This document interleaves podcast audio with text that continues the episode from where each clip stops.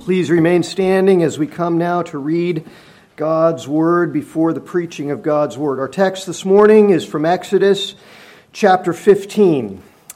I'll be reading verses 1 through 21. This is the Song of Moses, the hymn that Moses composed after that great episode where God led the people of Israel through the waters of the Red Sea and to their freedom on the other shore as God exercised his sovereign majesty and power in the deliverance of his people. And Moses sings about the great might and goodness and faithfulness of our God. So, hear now the word of God as, as Joe prepares to come and preach to us this morning. Exodus 15, verse 1 Then Moses and the people of Israel sang this song to the Lord, saying, I will sing to the Lord for he has triumphed gloriously. The horse and his rider he has thrown into the sea. The Lord is my strength and my song, and he has become my salvation. This is my God, and I will praise him, my Father's God, and I will exalt him. The Lord is a man of war, the Lord is his name. Pharaoh's chariots and his host he cast into the sea, and his chosen officers were sunk into the Red Sea. The floods covered them. They went down into the depths like a stone. Your right hand, O Lord, glorious in power. Your right hand, O Lord, shatters the enemy. In the greatness of your majesty, you overthrow your adversaries. You send out your fury it consumes them like the stubble. At the blast of your nostrils, the waters piled up. The floods stood up in a heap. The deeps concealed or congealed in the heart of the sea. The enemy said, I will pursue, I will overtake, I will divide the spoil. My desire shall have its fill of them. I will draw my sword, my hand shall destroy them. But you blew them with your wind, and the sea covered them and they sank like lead in the mighty waters. Who is like you, O Lord, among the gods? Who is like you, majestic in holiness, awesome in glorious deeds, doing wonders? You stretched out your right hand, and the earth swallowed them. You have led in your steadfast love the people whom you have redeemed. You have guided them by your strength to your holy abode. The peoples have heard and they tremble. Pangs have seized the inhabitants of Philistia. Now are the chiefs of Edom dismayed. Trembling seizes the leaders of Moab. All of the inhabitants of Canaan have melted away.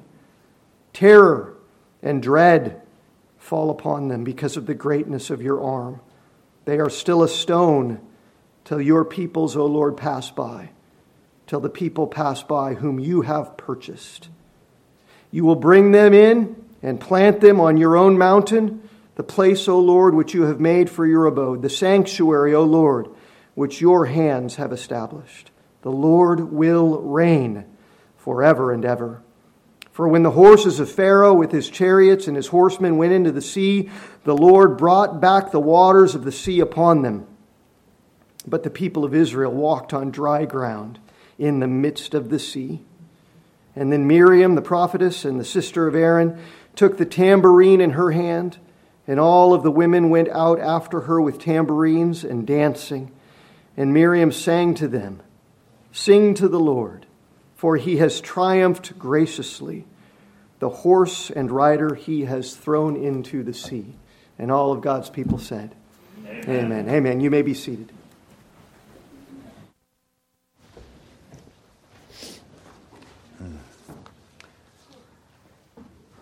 Let's ask the Lord's blessing as we come to His Word. Father, thank you. Thank you for your Word. Thank you that you have not left us alone to wonder about what this world is and who we are and what our identity is. You have not left us alone to wonder about our responsibility before you or our obligations before you. You have not left us to wonder how it is that the wickedness that we see in ourselves will be expiated and forgiven.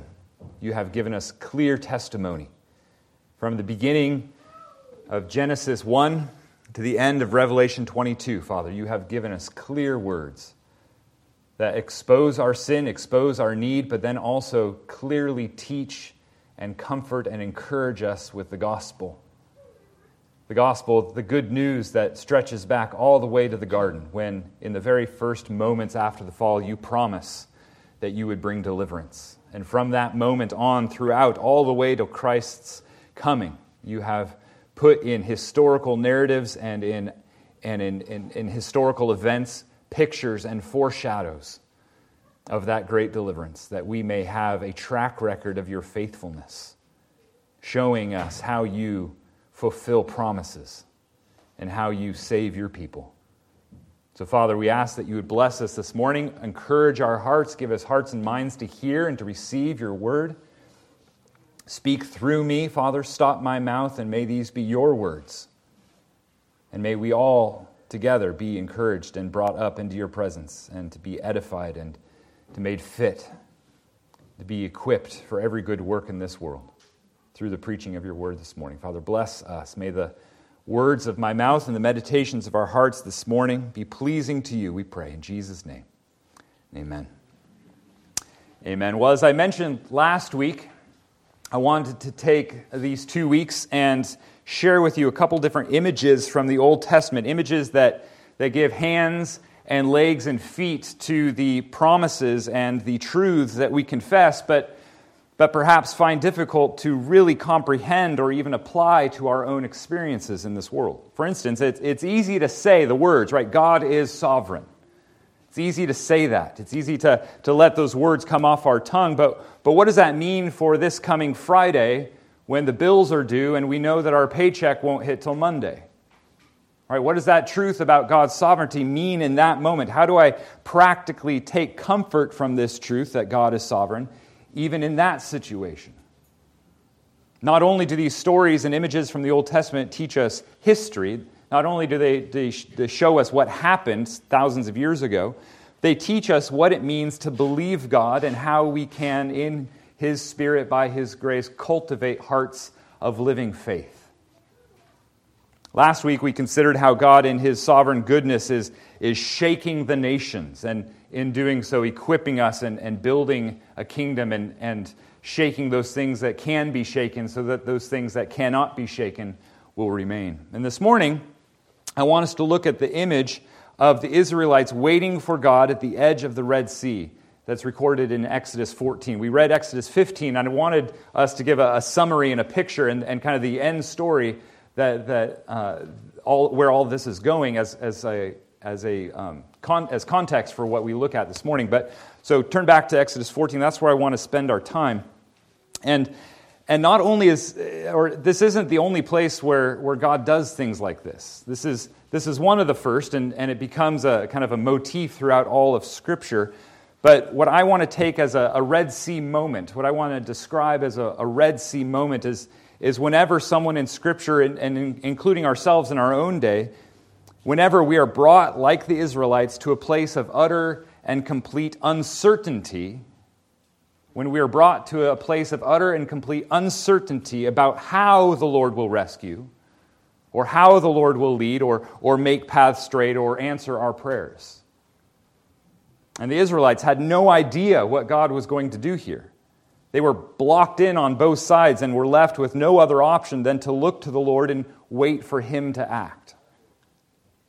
And I, I personally come back to this image a lot because for, for Jen and I, the, the story that God has been writing for our lives has involved many, many seasons of agonizing and, and painful and anxious waiting. This image of standing at the edge of the cliff with raging waves of death below us and an angry horde of, of Egyptians whipped up like hornets behind us, this image resonates with us deeply as we have walked through many seasons that have forced us to wait on the Lord, to, to wait on His timing, right? That, that so often is nowhere near what our timing would be if, if we were in charge. For just one example, as most of you know, we, we, waited, we wanted to have children from the day we got married. And the Lord, in His kindness, had us sitting on the edge of that particular Red Sea for about 14 years, separated from the ability to have kids by this impossible ocean of unexplained infertility And that on the one side, and then on the other, all the angry hosts of emotions and fears and doubts and shame crowding us from the other side. And there are so many times where what Israel says out loud here in Exodus 14, we're going to read in a minute, so many times where uh, they're, they're complaining and they're doubting the goodness of God, that, uh, that resonated deeply with us, or, or at least resonated with how we were tempted to feel. Tempted to think about who God was and, and who we are in Him. But what this image of the Red Sea allows us to do is to, is to place ourselves into that story to put ourselves in the, in the place of the Israelites, to play out how God fulfills his promises to his people, and to be reminded of how he will fulfill his promises to us. It, is, it shows us exactly how suffering, as Romans 5 says, suffering leads to character and character to hope, and, and to a hope that will not put us to shame because it is a hope that is grounded in, in the character and nature of God Himself. And so, entering into this image, seeing our own situations of waiting and longing and uncertainty as Red Sea as a Red Sea moment allows us to rediscover again and again how God loves to tell stories.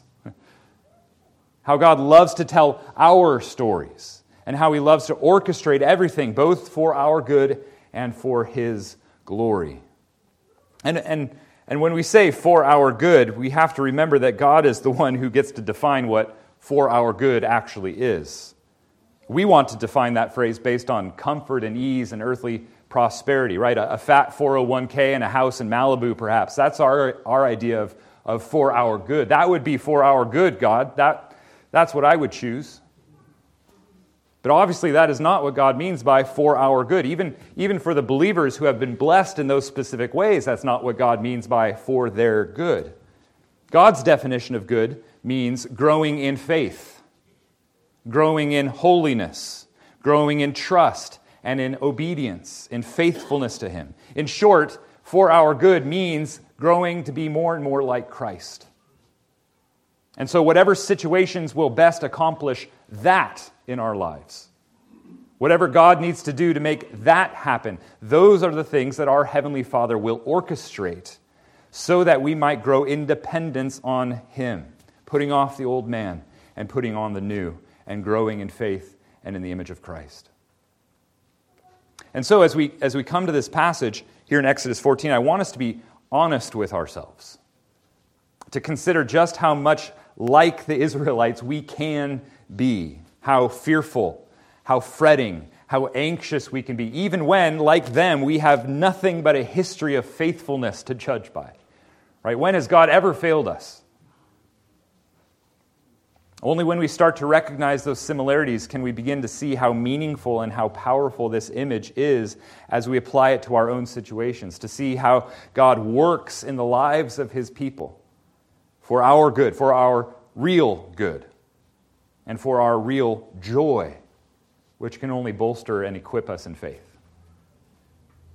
So, let's work through this chapter together, starting in, in verse 1, again, Exodus 14. And we'll run through the, the text first and then, and then draw out some things afterwards, some key takeaways. You know the story up to this point. The, the, Israelites had been in slavery in Egypt. They had cried out for deliverance, and God, hearing their prayers, sends Moses and through Moses, the Lord virtually demolishes Egypt over the course of 10 plagues.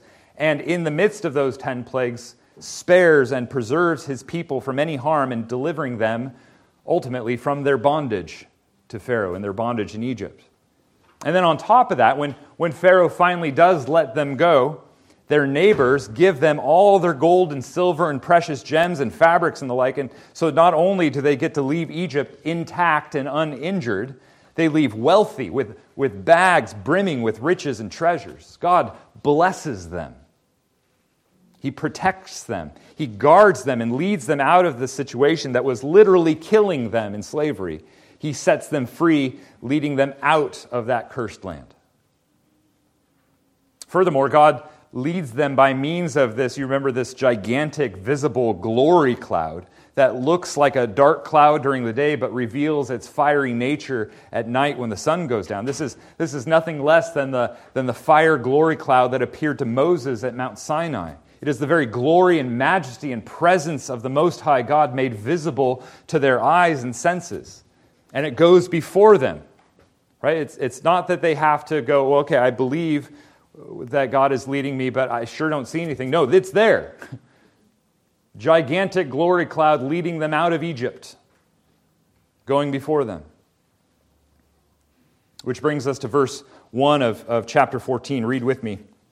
Then Moses or then the Lord said to Moses, Tell the people of Israel to turn back and encamp in front of, of Pi Hahiroth, between Migdol and the sea, in front of Baal Zephon. You shall encamp facing it by the sea. For Pharaoh will say of the people of Israel, They are wandering in the land, the wilderness has shut them in. And I will harden Pharaoh's heart, and he will pursue them. And I will get glory over Pharaoh and all his host and the Egyptians shall know that I am the Lord. And they did so.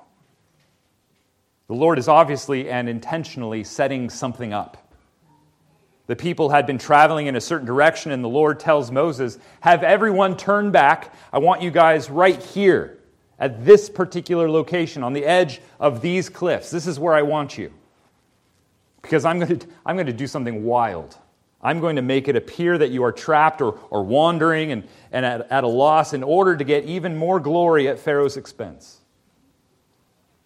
Notice, too, what, what he says there at the end of verse 4 I am doing this so that the Egyptians will know that I am the Lord. God is revealing himself not just to his people, but also to the nations. We heard it in, in, in chapter 15 in the song, All the nations now hear and they tremble because they recognize they're worshiping false gods and this is the living God. Not that they turn to him, but they hear and they recognize his power.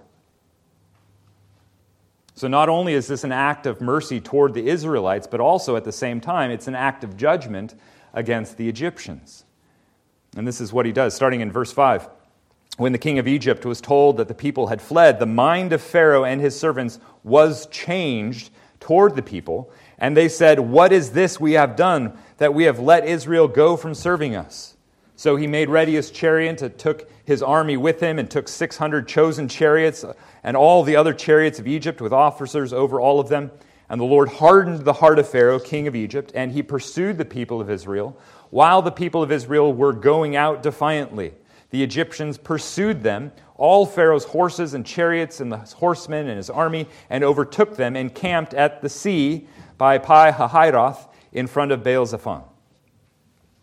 The mind of Pharaoh was changed. The heart of Pharaoh was hardened. God's common restraining grace that normally holds us back from doing really stupid and destructive things, that grace was removed completely from Pharaoh, and he was left completely to his own foolish will and in that foolish will, he rushed headlong after the Israelites, as if going through the 10 plagues wasn't enough of a clue that that might not be a good idea.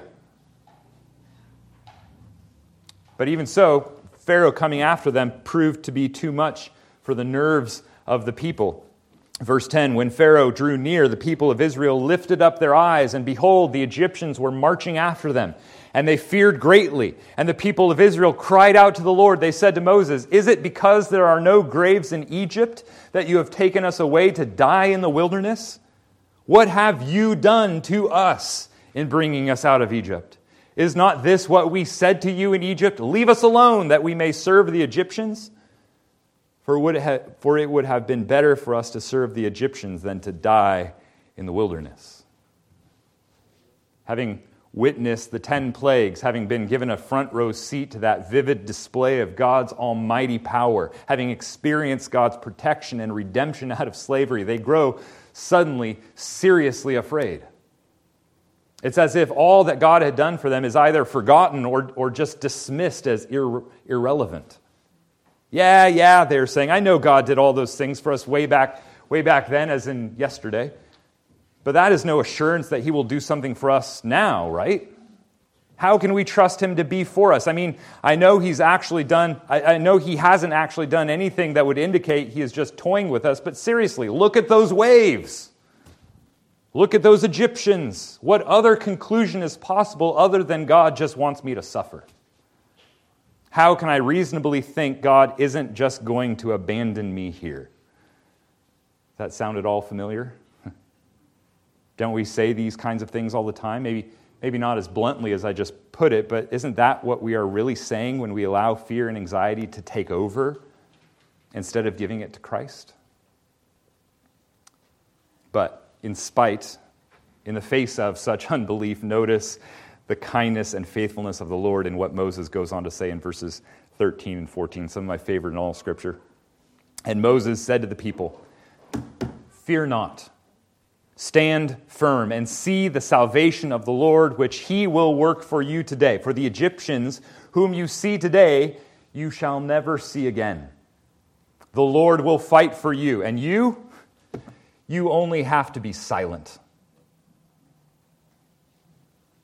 Remember, remember, God is, is setting up this scene. God's the one setting this scene up. He has a greater purpose at work here, and he is about to accomplish this majestic plan to both save Israel and destroy their enemies in one swift motion. And so Moses encourages them don't be afraid. Stand up and see what God does for you. All you have to do here is be silent. There's, there's one role for you to play in all of this it's to be a witness of what God has done. That's all you have to do. Just stand and watch.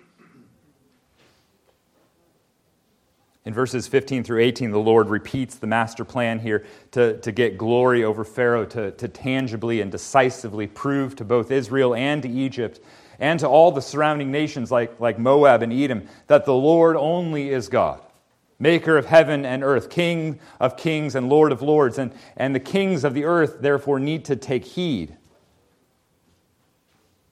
Rebel, rebel against him at your own peril, is what the message is. Then in, in verses 19 through 20, Moses, in, in chronicling this history, gives us something fascinating. This, this is, pay, pay special attention to this.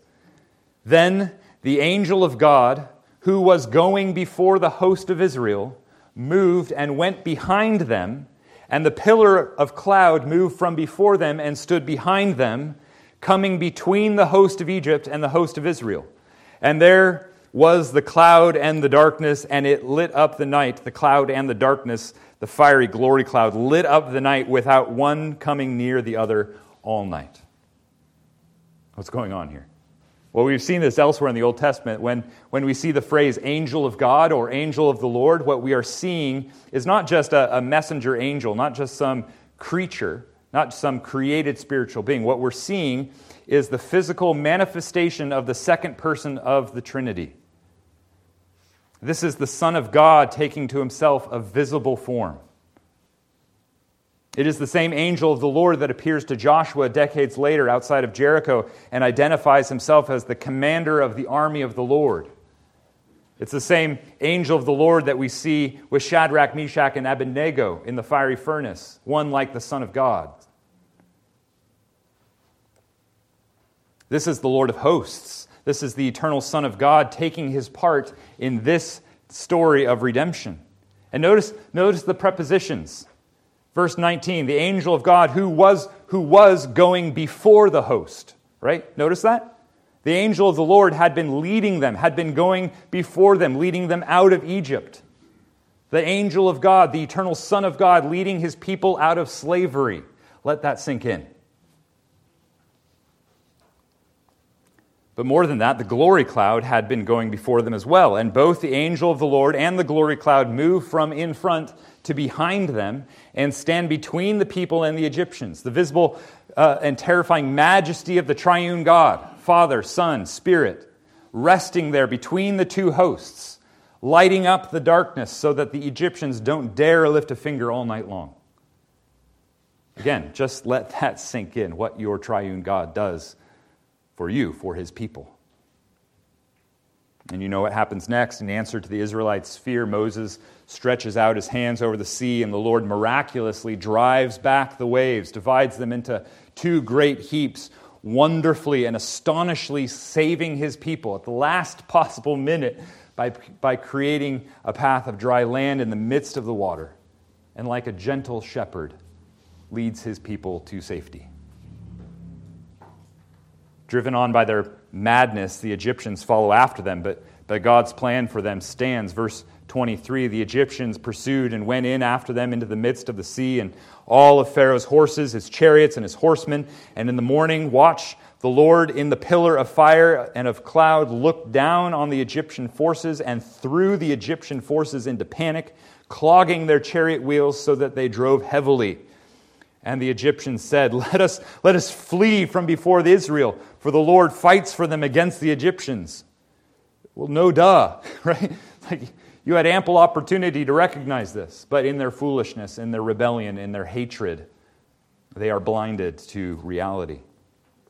Remember, the angel of the Lord and the pillar of fire are there between the people and the Egyptians, acting as a rear guard. And, and so, understandably, the Egyptians get cold feet, but, but by now it's too late. The Lord commands Moses to stretch out his hand once more, and, and the waters come crashing back together. Verse 27 So Moses stretched out his hand over the sea, and the sea returned to its normal course when the morning appeared. And as the Egyptians fled into it, the Lord threw the Egyptians into the midst of the sea. The waters returned and covered the chariots and the horsemen of all the host of Pharaoh that had, been, that had followed them into the sea. Not one of them remained. Spend any amount of time in the Old Testament, and you will discover just how pivotal and defining this event was for the people of Israel. The prophets return to this story again and again, reminding the people of the character of God, the, the character of Yahweh. The Psalms are filled with references to it. It's in Psalm 27 that we read earlier, it's in Psalm 77 that we read responsively earlier. And of course, as, as great as this display of power was, and it was pretty great. It was pretty awesome. It pales in comparison to what this ultimately points to, right? Our own exodus, not out of, out of physical captivity, not out of physically difficult circumstances, but out of sin, out of the grave, an exodus out of death, our own exodus out of the slavery to sin and the passions of our flesh. Scripture uses this imagery all over the place to symbolize our own salvation. Jesus Christ is our dry land through the waters of death, where our enemies of sin and guilt and shame were finally and fully destroyed. We were baptized into Christ's death. We were crucified with Christ. It is as if we are Israel walking through the Red Sea with the Son of God, the angel of the Lord, guiding us through the waters of death and judgment leading us to the safety of dry land on the other side. It is a powerful image, and, and all the more powerful because it's true. This isn't a, a, a fable. This isn't a, a, early Jewish myth. This isn't some uh, fairy story that we look back to and go, well, it didn't actually happen, but the, you know, the import of it is, is significant. No, this happened. This is history. This is your God working in history over his people. This is what God has done for you. This is His story, your story. This is your redemption. And like we saw last week, this isn't just me making up this connection out of thin air, right? The, the New Testament validates this and, and, and speaks to this all over the place. For just one example, turn, uh, you have to see this. This is so fun. Turn to Luke 9. Keep your finger in, in Exodus 14, we'll come back to it. But Luke chapter 9. this just gives me goosebumps. There's a, there's a host of places in the New Testament where we could turn to, to to see this, but I love this passage especially. In Luke 9, Luke is describing the scene on the Mount of Transfiguration, right? Where Jesus is literally standing with Moses of all people. standing with Moses and with Elijah. And, and Luke tells us that they were talking about a departure which Jesus was about to accomplish at Jerusalem, starting in verse 30 of Luke 9. And behold, two men were talking with him, with Christ, Moses and Elijah, who appeared in glory and spoke of his departure. That's the word I want us to focus on, which he, Jesus, was about to accomplish at Jerusalem. This departure Jesus is about to accomplish. And we read that and go, oh, that kind of makes sense, I guess. And maybe your translation says decrease instead of departure, but But honestly, both of those are unfortunate translations. The word translated as departure doesn't actually need a translation. You know the Greek word already. You should scratch that out in your Bibles and write instead the Greek word, which is simply exodus. Exodus. That's right. Luke tells us that Jesus and Moses and Elijah are standing there all glorified and shining and talking about the exodus that Jesus is about to accomplish in Jerusalem. The exodus that he's about to make happen. Now, of course, the, the Greek word exodus does mean departure, and as just as Israel departed out of Egypt. So, as a translation, it's not wrong. But, but Luke is obviously using a word that is so packed full of illusion and significance. It's not just any old departure as if we're just like departing out of this building. He's referring back to the Exodus. The Exodus Jesus is about to accomplish is the very event that the historical Exodus out of Egypt itself was a foreshadow of. This is the final Exodus, the Exodus out of the grave, out from under the curse of sin and into the promised land of lasting redemption and eternal life. The resurrection of Christ is the ultimate Exodus. For a new Moses has come to lead, lead, his, pe- lead his people out. The angel of the Lord has again come to act as a rear guard as he directs his people to safe harbor, standing between his people and their enemy on the cross, taking it upon himself to fight for them, to fight for us. Fear not, Christian, the word of God says to you. Stand firm and see the salvation of the Lord which he has worked for you today. The guilt, the shame, the death, the fear that separated you from God that you see today, you shall never see again. The Lord will fight for you, has fought for you, and all you need to do is be silent. That is the power of this image of the Red Sea. We have all had Red Sea moments. We have been in those situations where we see churning waters of death before us and, and foaming at the mouth Egyptians behind us. And in that moment, we do feel the temptation to fear. That, that feeling is there. We, we know it, we've experienced that we feel the temptation to cry out, Lord, why have you brought me here? Where are you? Why have you not answered my prayers yet? What is to become of us?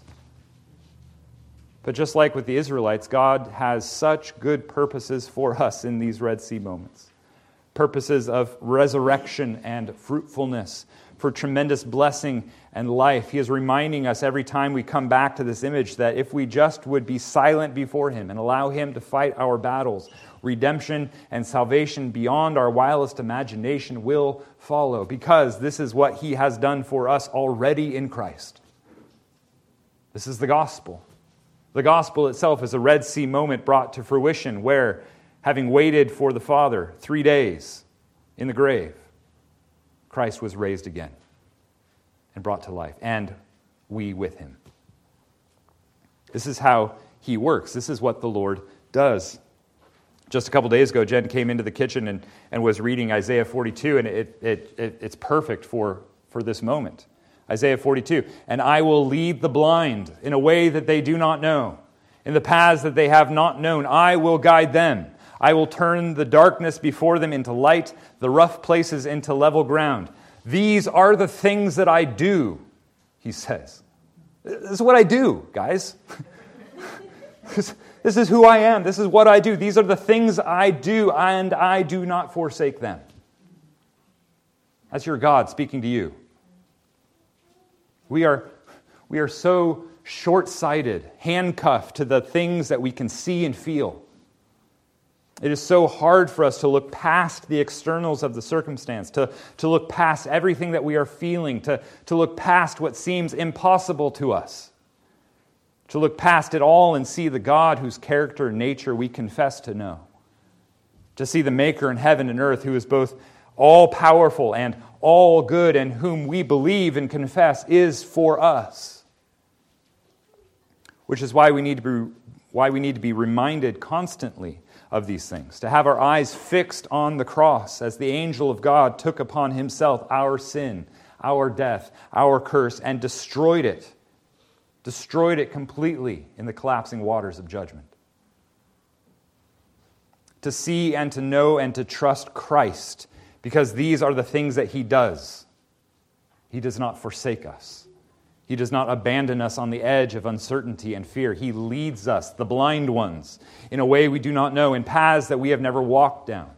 He turns our darkness into light and the rough places into a level ground. And because these things are true, we can rest in Him. Even when the seas have not yet been parted, right? Even when the fears, the feelings of fear are still there and have not been taken away in the midst of that place of utter uncertainty and longing for answers, we have absolutely no reason not to trust the Lord. And every reason in the world to keep our eyes expectantly on Him, resting in His sovereign love. For these are the things I do, He says. So, in response to all this glory and goodness, I want to leave you with seven truths, seven lessons that we can draw from this story simply to remind us why we can trust God and why we can trust that He really does work all things together for our good and for our sanctification, for our own growth and holiness, and for the strengthening of our faith. We can really trust that He will make us like Christ. We can really trust that He will part the Red Sea. It might not be how we expect. Most probably, it will not be how we expect. And it will never be in the time frame that we expect. But He will, because He is doing a work in our hearts and in our lives, not for our comfort and pleasure first, but for our growth and holiness and sanctification first. And in that we find true peace. So, seven things. First, as should be clear, God is the one who sovereignly orchestrates Red Sea moments. God is the one who, who sets these things up. He does this. This is his story. This is a motif, a, a repeating theme, a repeating pattern, not just in, in literature, but in history and in, in our lives. This is what he does. In, in Exodus 14, he is the one setting the stage, placing the players in the drama where he wants them, so that he can accomplish the very thing he wants to accomplish. Right? He brings Israel back to a, a particular place on the cliff so that the Egyptians see them and run after them. The whole scene is providentially arranged. He is the sovereign Lord of heaven and earth, and there is not one circumstance that falls outside of his good purposes for his people. In other words, there is a higher good than our own comfort again. We, saw this last week, especially. Ease and earthly prosperity are not the ultimate goal of this life. God's glory is. God's glory is the ultimate goal and purpose in this life. And God is most glorified in us when we are living lives of utter dependency on Him, lives of faith and contentment in what He is doing in us and for us and around us and through us for His kingdom, for His glory. Which is the second thing to notice here. God orchestrates Red Sea moments purposefully and intentionally in our lives to increase our faith. Right? You only have faith when you don't see something, otherwise, it's sight. Right? I, I, I don't, I'm not believing that I'm standing behind this podium. I know it, I see it, because here it is. The things that we believe are the things that we don't see with our eyes. The things that we trust are the things that we have not yet experienced. The things that we uh, have faith in are the things that we have to take by faith, according to promises given to us according to the character and nature of God that we know. He is, he is purposefully and intentionally increasing our faith through these Red Sea moments, strengthening our assurance and equipping us to live for the purpose with, for which we were created and redeemed. We are here to serve Him and, and not ourselves, to believe Him, to pick up our own cross and follow after Him. We exist as ambassadors of His good news and to share that good news in order to share that good news, to know that good news, to be able to preach that good news, we have to first know it. We have to first internalize it, to believe it, to take it for granted, to rest in it, to trust it, because we have lived it out time and time again. And to do that, to, to internalize it, to know it, to walk through that, we actually have to walk through it. we, we need to know what seasons of waiting are like, and we need to see in those seasons how God's truth is both tested and proved. Put another way, we need to be brought to the edge of the Red Sea where we are forced to let go of everything we would prop up in our own strength as a defense against circumstances. To stand there all vulnerable and silent and to let God fight for us, that's so hard for us to do. So hard. In His time, in His way, letting Him work so as to prove to us that He is both the sovereign Lord and our loving Father, and that He alone is trustworthy. He alone is, is working to cultivate in us a, a heart of faith, a mind of faith. And when He does that, we recognize, thirdly, that He is orchestrating these Red Sea moments not only to build us up, but also at the same time to expose in us our own weaknesses and lack of faith. For the two are, are, are, necessarily connected. He, he brings us to the cliffs to show us that we, like Israel, still struggle with unbelief. But in no way is this malicious or spiteful. We know the character of God too well to know that, to think that. Not at all. God, in His kindness, exposes those things to us so that we might give them to Him, praying fervently and specifically that the Spirit would shore us up in just those places where we are weak and where we are quick to trust self instead of God. In those places where we doubt the goodness and the power of God and doubt His, his goodness is actually for us. And in His mercy, the Spirit comforts us and, and works in us to heal us and to strengthen us. And, and the more often that we stand at those cliffs, the more often we, we are brought to those, those places of trust and, and faith, the more often we stand there with the, the raging waves and the angry Egyptians, the more we become comfortable at that cliff edge. The more we grow in the belief that no matter what things look like externally, God will clear a path. And the more we are brought to those kinds of moments, the more we experience time and time again God's sovereign kindness to us, that, where He gives us the ability to walk through those, those waters to safety, the more our hearts grow confident in His purposes for us, the more we grow in faith. So if you ask for faith, right, we pray, Lord, grant me faith, expect a Red Sea moment. expect to be brought to the cliffs where you're going to have to believe that God is going to do something for you without any evidence to support that. Any external evidence. Obviously, we have all the evidence we need in His Word and His promises to us. Fourthly, and as a balm to our weaknesses, He doesn't just expose our weaknesses to laugh at us or to scorn us, but to build us up and equip us, but then also to comfort us Fourthly, God orchestrates our Red Sea moments to demonstrate His power, His sovereignty, His goodness in our lives. Often we get to those moments on the, red, uh, on, the, on the cliffs of the Red Sea because we have been trying anything and everything in our own strength to rescue ourselves. And we always fall flat on our face, do we not? Because we cannot save ourselves, we cannot orchestrate our own lives.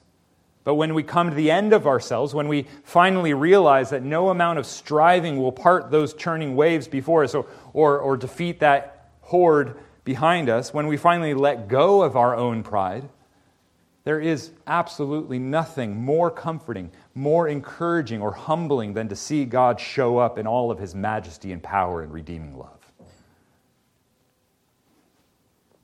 And when he does that, fifthly, when he does that, when he demonstrates his power to us in miraculous and precious ways, when he leads us through the Red Sea to the dry land on the other side, he fills us with a desire to glorify him.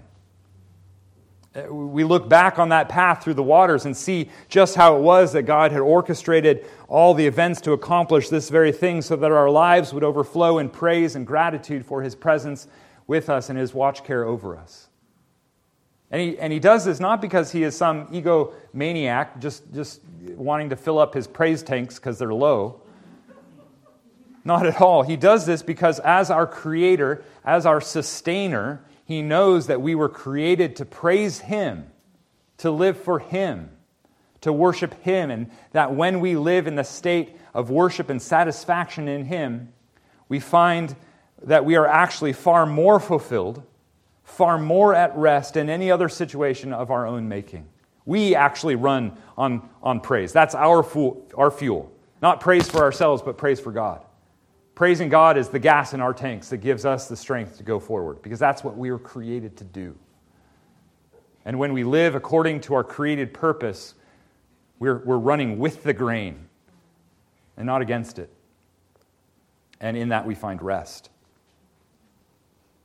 When, when we don't live trusting Him, when we don't live worshiping Him, when we turn inward and trust only ourselves, we all know what happens, right?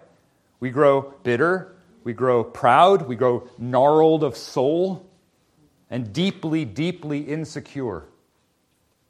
Living apart from faith in Christ, living apart from a deep contentment in who God is and what He is doing in and through us, despite what that means for us, and living for ourselves only is like trying to cross the Red Sea on our own in nothing more than a boat made out of paper. And when we do that in our pride, which we all do, in our refusal to honor God as God and give Him thanks, in our refusal to stop putting ourselves first, when we, when we see our paper boat start to disintegrate in the waters and, and fall and fail, in our pride, we try to wiggle out of any sort of responsibility for our own sinfulness. And instead of confessing our stupidity, instead of taking our insecurities to Christ and letting them be crucified on the cross, we start blaming others. We start playing the victim card in order to cover up how insecure we feel about our paper boats. Nobody look at my paper boat, everything's fine here, as the waters are rising up above our neck. It's all your fault. And we do that to distract us from the blank void of fear that has consumed our hearts in that moment. Isn't that exactly how Israel responded? How could you have done this, God? Why did you bring us out here to die? This situation is your fault. It's same thing in the garden. God, it's this woman that you made. Not only is it the woman's fault, it's your fault, God. You gave her to me. Obviously, that was a dumb idea. but it's all just fear and pride.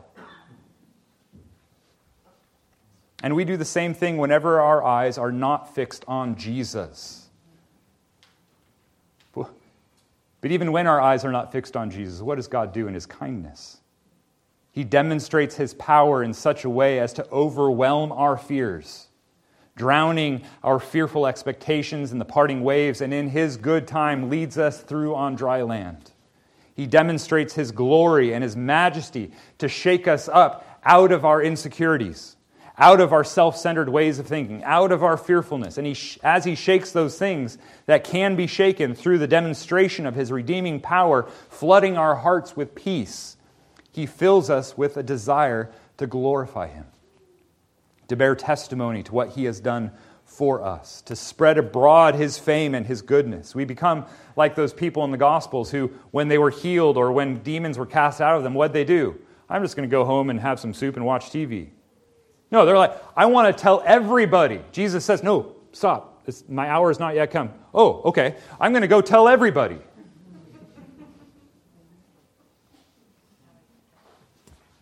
Which leads directly to the sixth thing God accomplishes in the orchestration of these Red Sea moments our, our salvation.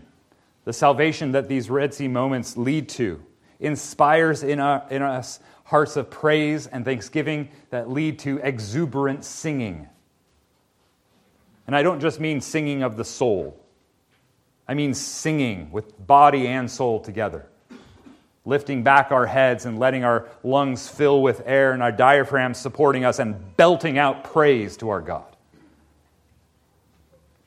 We read earlier Exodus 15 where, where Moses and the people sing to the Lord. It says at the, end of, at the end of chapter 14 Israel saw the great power that the Lord used against the Egyptians, so the people feared the Lord and they believed in the Lord and in his servant Moses. And immediately it says, and they sang this song to the Lord as a demonstration of their faith and their gratitude for what God had done. Isn't that exactly what our hearts want to do when we witness the goodness and power of God's saving hand? Don't you just want to sing? we experience the goodness and mercy of God, and our souls are eager to sing His praise, to just, wherever you are, belt out in the doxology to lift his name on high, literally, as we add glory to our words with music. This is why we are commanded by Paul to address one another in psalms and hymns and spiritual songs, singing and making melody to the Lord with all your heart, giving thanks always and for everything to God the Father in the name of Jesus Christ our Lord.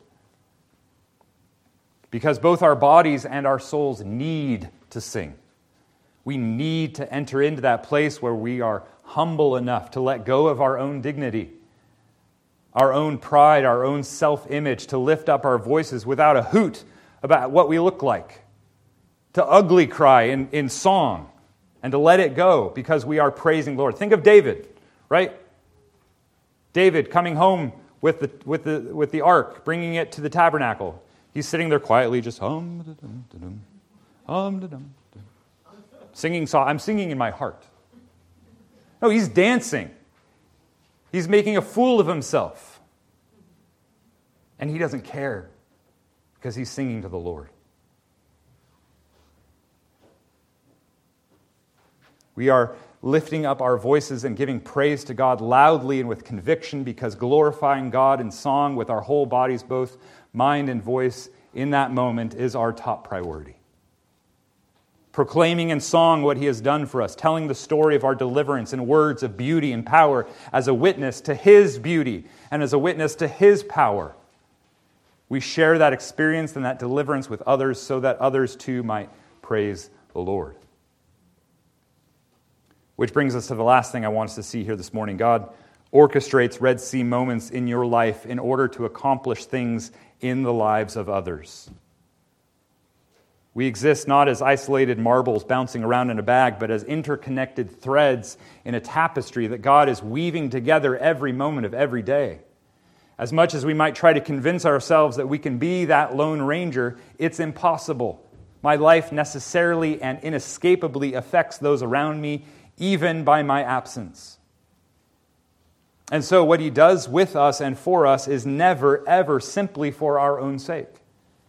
He is accomplishing something in us so that we might be used by him in the lives of others. This trial, that hardship, this Red Sea moment that is happening in your life, not just happening for me in my walk with the Lord, but also for those around me either as they watch from the sidelines and are encouraged and built up in their own faith, or as they walk through a similar circumstance after I do, and I am able to share with them a fresh testimony of how the Lord works.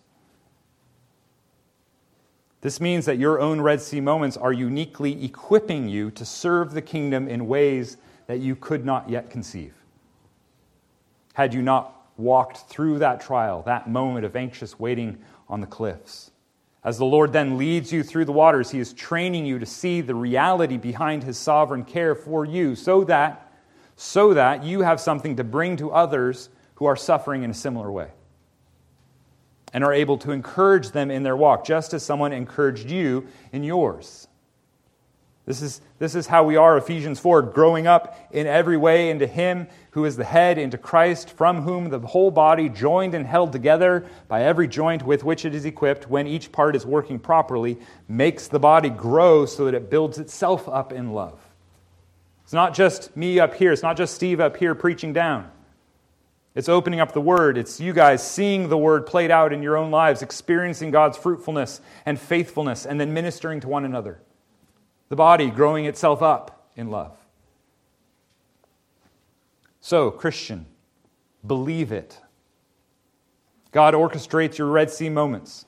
He does so to build your faith, to expose your unbelief, to demonstrate his power and goodness in the face of your unbelief, filling you with a desire to glorify him and to sing his praises. All of which is equipping you to come alongside one another and be that voice of, of, of grace and of comfort and of encouragement in their life, leading them to a deeper level of trust and contentment, building one another up in love. Believe it and give God thanks for it.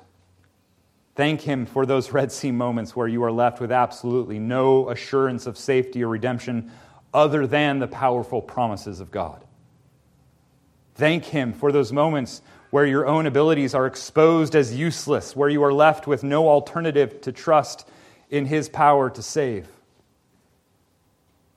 Thank Him for those moments when, apart from the impossibilities and the fears, the only thing to see is Christ standing there between you and your enemy, making ready to fight your fight, to save you in ways that you didn't even know you needed to be saved, proving proving to you yet again that He is good. Thank Him, Christian. Rest in Him, trust Him, and learn to grow quicker in looking to Him when those Red Sea moments come. This is why He gives us many Red Sea moments. Practice makes perfect. None of us are perfect yet. We all need more Red Sea moments. And sure as the sun rises in the east, we're going to have more Red Sea moments in our life. Until that day when we stand before Him on the other side of the Red Sea of death and never have to live by faith again. I want to end with David's words in Psalm 18, where he applies this image to his own story, and in doing so, shows us how it can strengthen our own hope in the face of fear. You can, you can turn there, Psalm 18, and read along with me, or just, or just listen. Psalm 18, Psalm 18, starting in verse 1. I love you, O Lord, my strength. The Lord is my rock and my fortress and my deliverer, my God, my rock in whom I take refuge, my shield and the horn of my salvation, my stronghold. I call upon the Lord, who is worthy to be praised, and I am saved from my enemies. The cords of death encompassed me. The, the torrents of destruction assailed me. The cords of Sheol entangled me. The snares of death confronted me. In my distress, I called upon the Lord. To my God, I cried for help. From his temple, he heard my voice, and my cry to him reached his ears. Then, then the earth reeled and rocked, and the foundations also of the mountains trembled and quaked because he was angry. Smoke went up from his nostrils, and devouring fire from his mouth. Glowing coals flamed forth from him. He bowed the heavens and came down. Thick darkness was under his feet. He rode on a cherub and flew. He came swiftly on the wings of the wind. He made darkness his covering, his canopy around him, thick clouds dark with water. Out of the brightness before him, hailstones and coals of fire broke through his clouds. The Lord also thundered in the heavens, and the Most High uttered his voice, hailstones and coals of fire, and he sent out his arrows and scattered them. He flashed forth lightnings and routed them. Then the, the channels of the sea were seen and the foundation of the world, foundations of the world were laid bare. At your rebuke, O Lord, at the blast of your breath, of the blast of the breath of your nostrils, he sent from on high, he took me. He drew me out of many waters. He rescued me from my strong enemy and from those who hated me, for they were too mighty for me. They confronted me in the day of my calamity, but the Lord was my support. He brought me out into a broad place. He rescued me because he delighted in me. And all of God's people said, Amen. Father, what, what a glorious God you are, Lord. That you lead the blind in ways that they do not know. You make rough places before them into a level ground. You teach them a way that they could not understand. You lead them out of death you lead them out of destruction. You lead them out of those uncertainties that plague our hearts with fear. Father, you are angry not at us, but at our enemies who would seek to destroy us. You were angry not because we called to you and called for your help, but because we needed to, because our enemies were plaguing us. And in your anger against them, in your anger against sin, in your anger against death, you flew down you did not lollygag. You did not stroll. You did not meander. You flew down on a cherub and routed them, Father. You destroyed our enemies. You cast them down. And you lifted us up. You made a path through the waters of the Red Sea. You led us on dry ground so that we might know you, so that we might trust you, so that we might see you and see your salvation and know that you are God and that you are for us. Father, we thank you for every moment in our life where we are left to wonder what, how is this going to play out? What, what's to become of us? Where is this going? How, how do we understand this situation? Lord, those questions come at us fast and furious. They are too many to count in our lives. And they are each a Red Sea moment where we're standing on the cliffs of what looks like impossibility in front of us and, and what looks like fear and guilt and shame behind us from not doing what we should be doing or, or doing what we shouldn't be doing. And in that moment, you say, I will fight your fight. You need only be silent. Watch and see what I do. These are the things that I do, you assure us. You will not abandon us. And you have not, Lord. We look to the cross.